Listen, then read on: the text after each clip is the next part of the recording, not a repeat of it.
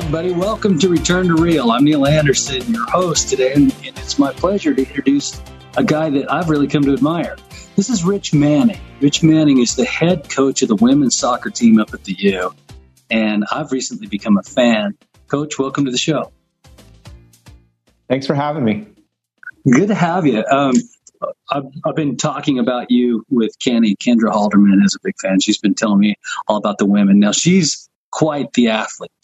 And she's convinced that female soccer players might be the fittest, most driven individuals on earth. So I'd like to get your your thoughts on that as we go today. Um, but before we do that, I'd like to start off with, I guess, linking this to health and fitness. I think it's obvious when you have conversations with great people who are in the, the health and fitness world. I think it's obvious that good ideas will come out. But I was scrolling through your Twitter feed and on May 4th, you had a little thing that you talked about the next play attitude. And you said there were three things that had to do with the next play attitude. Could you explain to me what the next play attitude is? Yeah, for sure. I mean, it's kind of the soccer version of meditation, right? It's just kind of staying in the moment. Um, and and one thing that I had to learn over the years, especially when I played, is that soccer is not a game of perfection, and you just have to get on with it and stay in the moment of the situation you're presented with, the challenge. And um, I first heard it from the former U.S. men's national team coach, Bora Milutinovic. I was watching their team training camp in 1993, and he kept quizzing the players, you know, what is the most important play in soccer? And I couldn't figure it out. And uh, he he he finally told them like the next play, and uh, it's such a great line, and it really just means I can't worry about what just happened. I can't worry about the thing happening down the road. It's just we're in the moment here and we got to deal with it as best we can. And I think it's a really good kind of mantra to have, especially within the game, uh, the game or your life. But also, you know, if you're if you're trying to set a goal for yourself and work on being fit, getting stronger, being healthier, all that stuff, you got to stay in the moment with where you're at and get after it. I love that because I get a lot of folks, and myself included, I'll beat myself up sometimes. Oh, I should have done this. I should have done this. I should have done this. And your thoughts this morning clarified that for me. It doesn't matter what you should have done, right? 100%. I had huge problems with it as growing up as an athlete and a student and just in general with my life, trying to be perfect. And it's got to be, you know, that didn't matter. You just got to go. I loved it. And you said there were three things. The number one thing you said with the next play attitude as you said there, there are three things. The first one was come up with a plan.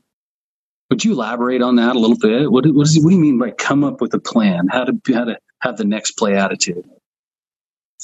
Well i think you know you want to start your day start your week start your season with um, what am i trying to get out of this you know? And i think it once you do that it crystallizes kind of what what actions you need to take and um, helps you kind of move um, into the plan and not worry about where you started or where you were coming from. Um, and I think, you know, with our te- team right now, we have a lot of uncertainty.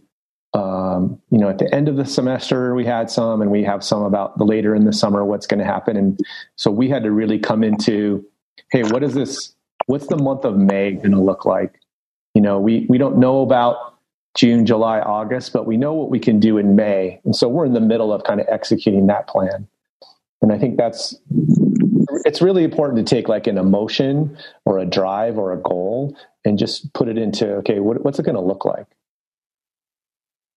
Short term plans, medium term plans, and long term plans, maybe. Yeah, 100%. I'm sitting right next to my plan for the day. one of the things I've done since we've kind of been at the stay at home mode is I've put together a plan uh, for the day and I try to execute it. So that's my short term. And, you know, I'm also thinking about uh, this week and uh, what's going to happen later in the summer. What do you put in your plans? What things do you do you feel like are important in your plans? Well, probably the the thing that I that's this past the past eight weeks have taught me or emphasize um, to me it, are that um, it's the connecting with people. because it, it's not something that just comes to you automatically through your day right now. And one of one of my goals each day has been one hour of phone calls, um, whether it be with teammates, coworkers, family, friends, whatever. Um, and we're having a wonderful conversation right now, but this does not count towards my hour. oh, really? no, no, no. I got to call people. I got to reach out and um, and uh, make sure I connect. Just in order to not feel so isolated. 100%. And I mean, I'll get to dinner time and I'll be like, oh no, I got 23 more minutes of phone calls I have to make. And it makes me make those extra connections that I that I probably should, whether it be to family or a player on our team or something. Rich, I love that because that's our thing right now, right?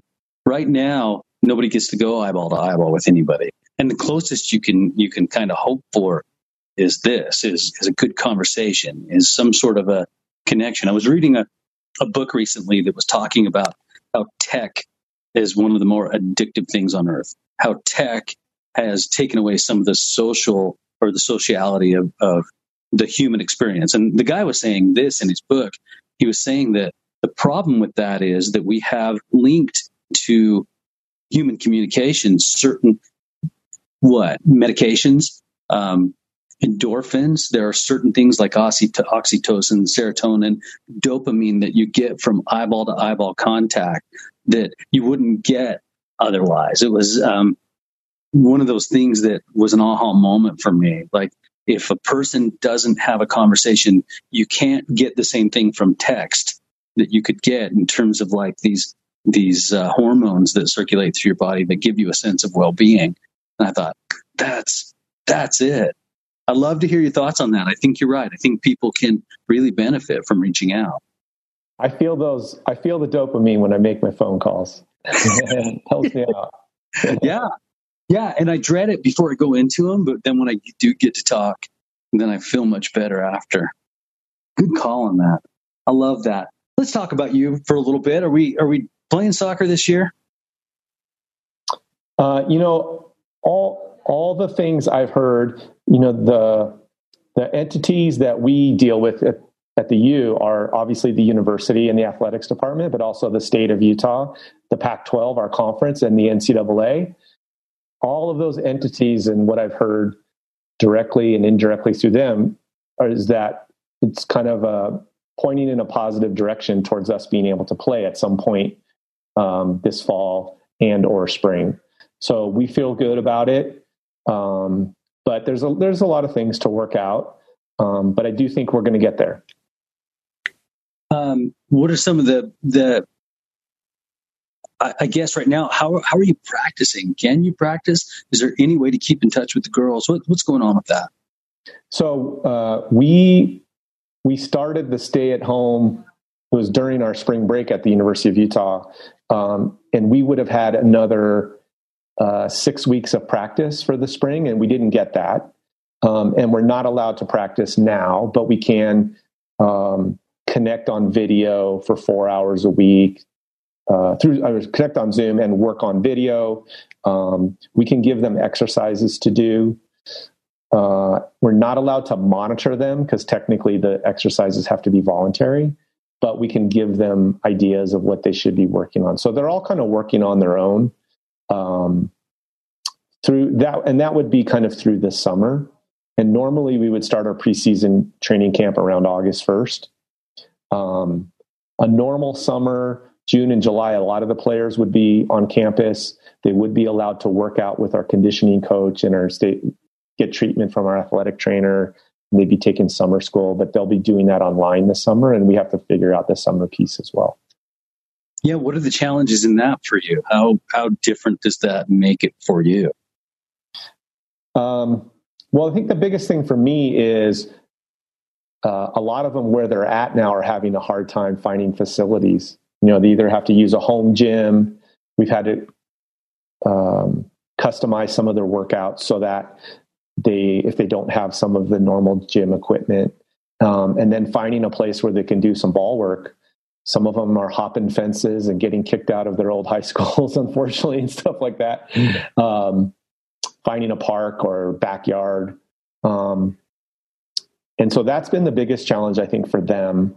Um, and I'm hoping as we get through the summer, it'll normalize a little bit. Do we do we feel like that will normalize a lot in, in terms of at some point? Do you feel like the university will say, "Look, Ollie Ollie and come free, everybody come back, let's do it as normal"? And would that happen as early as say July? Yeah, I think there's a good chance the campus will be open in July. I think you know it's not going to be what it was. There'll be checkpoints and temperature checks and um, processes in place to keep it safe, or or scheduling people out so there's not a big crowd um, in any of those facilities. But I think we're going to get to the point where they'll get to do that, and I know they're they're just they love it so much. They're so excited to get back. You know, as soon as possible. Um, how do we train for soccer? Kenny, one of my, my dearest friends, she plays soccer. She's heavy into it. Even she's got three kids. she's she plays like she goes and she mixes it mixes it up with the boys. She argues that especially female um, female soccer players are in the best shape of any human on earth. Now, when you put the scoots on that girl and she turns the corner and takes off, there's no catching her. There's no keeping up with her.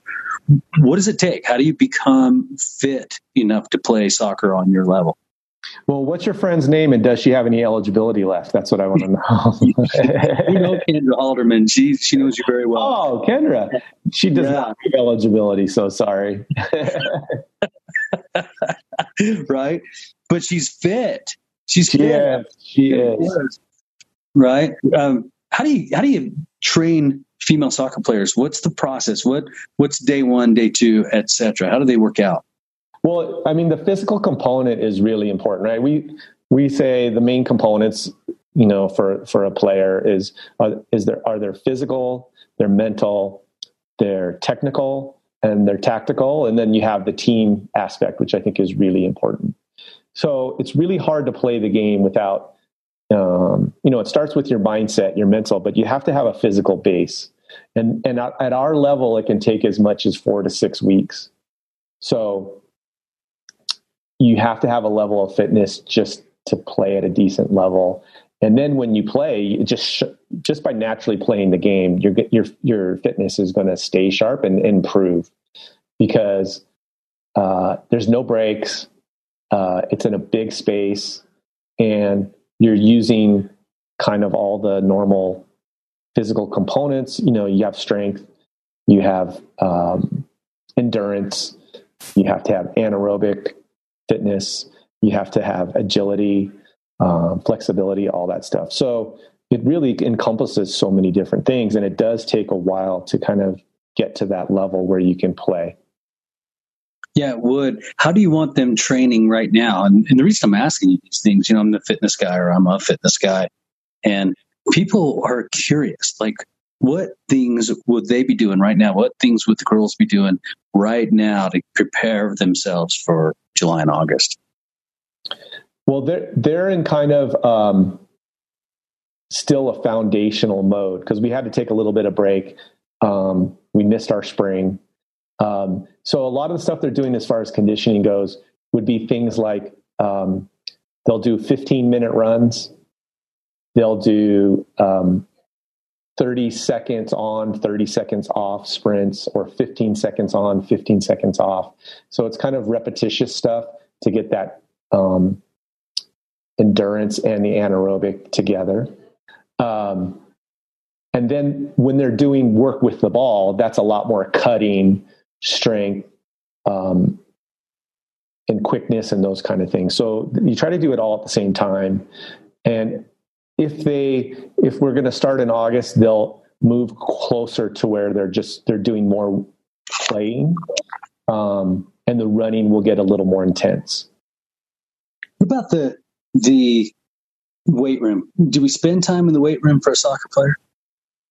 For sure. Um, and I think uh, we have a fantastic conditioning coach, performance coach, Cody Lockley, and he's been with us seven or eight years, and he's he's great. You know, and one of his one of the things he always says is, you know, we want to train you for soccer, not for strength. So the stuff they're doing in the weight room, a lot of it is similar to the game. I, you know, things like jumps, lunges, uh, a lot of core work, and then upper body. A lot of it is um, body weight stuff. You know, so it's not heavy weights. It's just more being able to be explosive in a repetitious way, like soccer um, challenges you to do. More kind of calisthenic stuff. Coach, I need to take a little break right here, if you don't mind. Um, will you meet us on the other side of the break and we can talk a little bit more about you? Everybody's wondering. I've got a question here. How'd you get into to coaching? How'd you get into soccer? Would you mind answering those for us on the other side of the break? Absolutely, would love to. I appreciate that. Folks, you're listening to Return to Real right here with Rich Manning, the head coach of the U of U women's soccer team. We'll be right back.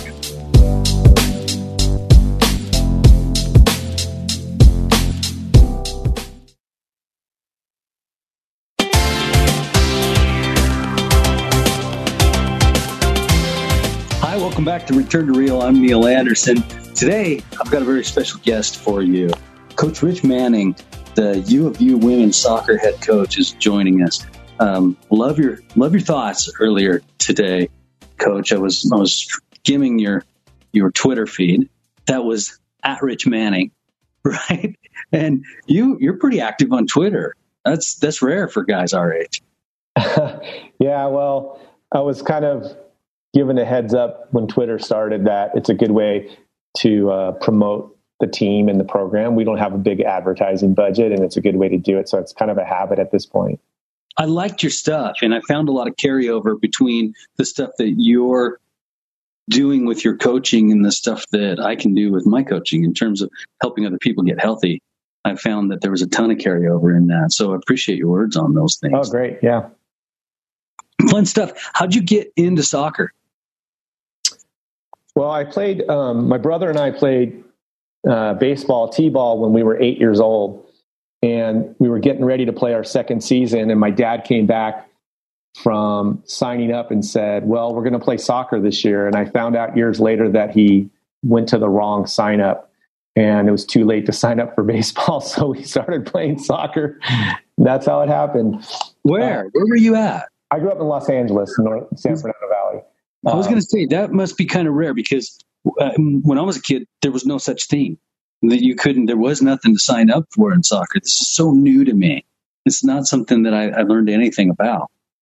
I'm fascinated. Yeah, for sure. I mean, being in Southern California, I think is kind of one of the startups of the uh, in the hotbed for soccer. There was a lot of people that had soccer in their background that helped start it, and my whole family, all my two, my brother and I, and my two sisters all played, and we love it. My brother actually is a assistant coach for the women's soccer team at Weber State.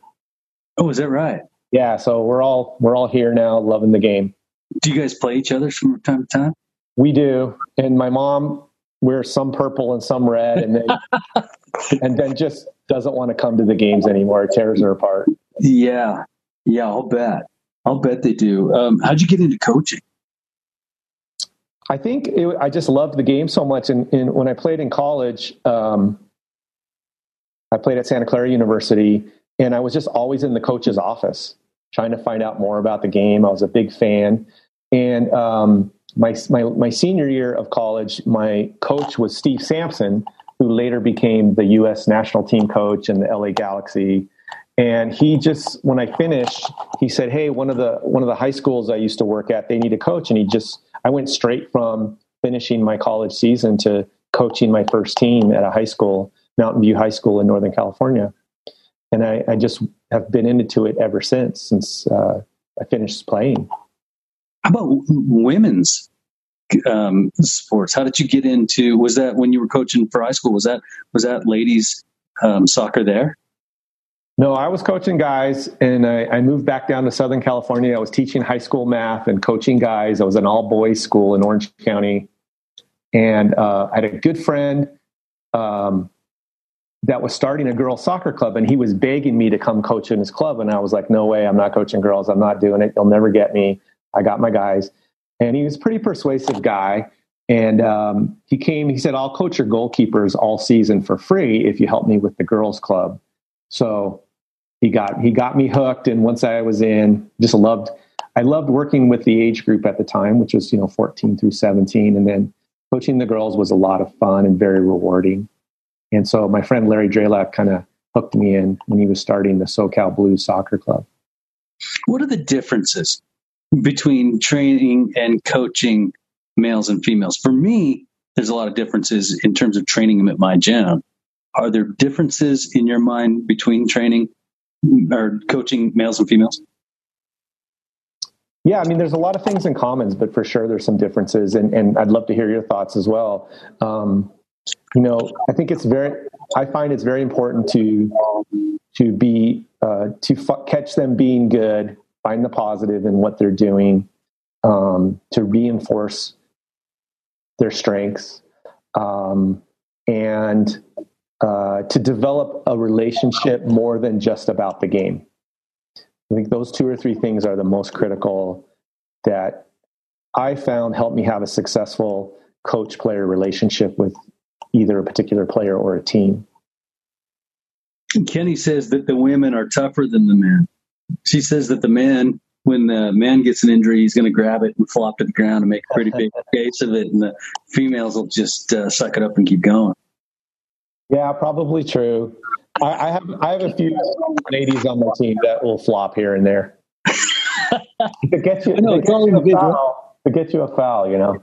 It's all individual. I find, you know, for me teaching training females, I've been doing this 26 years, and I found that training females has to have a cause. Everybody's different, and there's always exceptions to that. But if you can give a female a why, it'll mean more to them than if you give that to a male. For the male, it's a what get it done. This is how much. This is when. How far. How fast. Do it now. And um, females have, in general, needed a why. I think it has to do with that family thing you were just talking about. I think they're they're they're it's easier to get a female to rally around a cause than it is a male. But like I said, I think I think that's a great way to put it. It's just you know give them a why and let them know that it's not just about this putting this ball in the net it's about us doing these things together and achieving um, our potential. Your program is immensely successful. Immensely successful. I was looking at the record today and being sort of unfamiliar with all that, what, what all that means. I was impressed, right? Not knowing exactly what, what, what are your keys to success, coach? How do you do it? Specifically, you. Well, I think, um, you know, the University of Utah got invited to the Pac 12 in 2011 was our first season. And it was a it's a it's been a huge challenge. It's probably the biggest challenge of my soccer career because it's the best soccer conference for women in the league in the country. And um, you know we're not necessarily um, ha- we don't necessarily have all the natural advantage of especially the schools in california which there's a huge um, base of girls soccer players so that challenge has been immense. And, and I think what it really taught me was I have to stick with it. Um, and I have to have that next play attitude because um, I think when we were in the Mount West conference, we were just kind of one of the favorites every year. And we had to learn being in the Pac 12 to um, find every, take care of every detail, find edges, and um, really stick together and stick to the plan. And um, that's the piece I'm still working on, uh, but I think it's helped us find some success. When you talk to your girls, when you recruit the girls, what's the selling point? How do you get them to come to your program here in Utah, where not everybody even knows where the field is? yeah. Well, I just show them a picture of the surroundings. It's just gorgeous. Right. Right. It's a visual thing. Uh, Don't show them winter. Yeah, well, some of them actually like that, but yeah, some of them don't for sure. Yeah. Um, the university's great. It's a great education. The surroundings are just beautiful. And I think also being in this Pac 12 conference has elevated uh, the profile of our soccer program and all of our sports. It's such a great competitive league. You're playing some of the best soccer uh, in the world, you know, a lot of these players are playing for these national different countries in the World Cup and the Olympics and stuff, and we get to play against them every week when we get to the fall. I love your thoughts today. I think that uh, I think you're a special guy and you got a special program. And the thing I'm going to take the, away, I'm going to go back and listen to this a lot. I think the thing that I'm going to take away is your concentration and focus on team. And I'm going to use that every time I hear you say something like team today. I'm going to hear myself say something like family. I think I think that in the fitness world, in the health and fitness world, I think it takes three things to be successful. I think you have to have programming. I think you have to have facilities, right? If you had a cave with big enough rocks, that's facilities. But I think the most important thing is the thing that, that you're talking about and have been talking about all day is you need a support group. You need accountability. Um, you need support and you need community. And it sounds like you guys have got that in droves up there. And sounds like you kind of started that. I'm impressed by that. I think it's a neat thing. Yeah, thank you. That's great to hear because it's something we really work at. And I think when when we talk to some of the other coaches in the Pac-12, you know, what do you associate the Utah soccer team with? A lot of the, the first word is just like that. That's a team. A team. Teamwork is the word for that team, and I think that's something we strive for.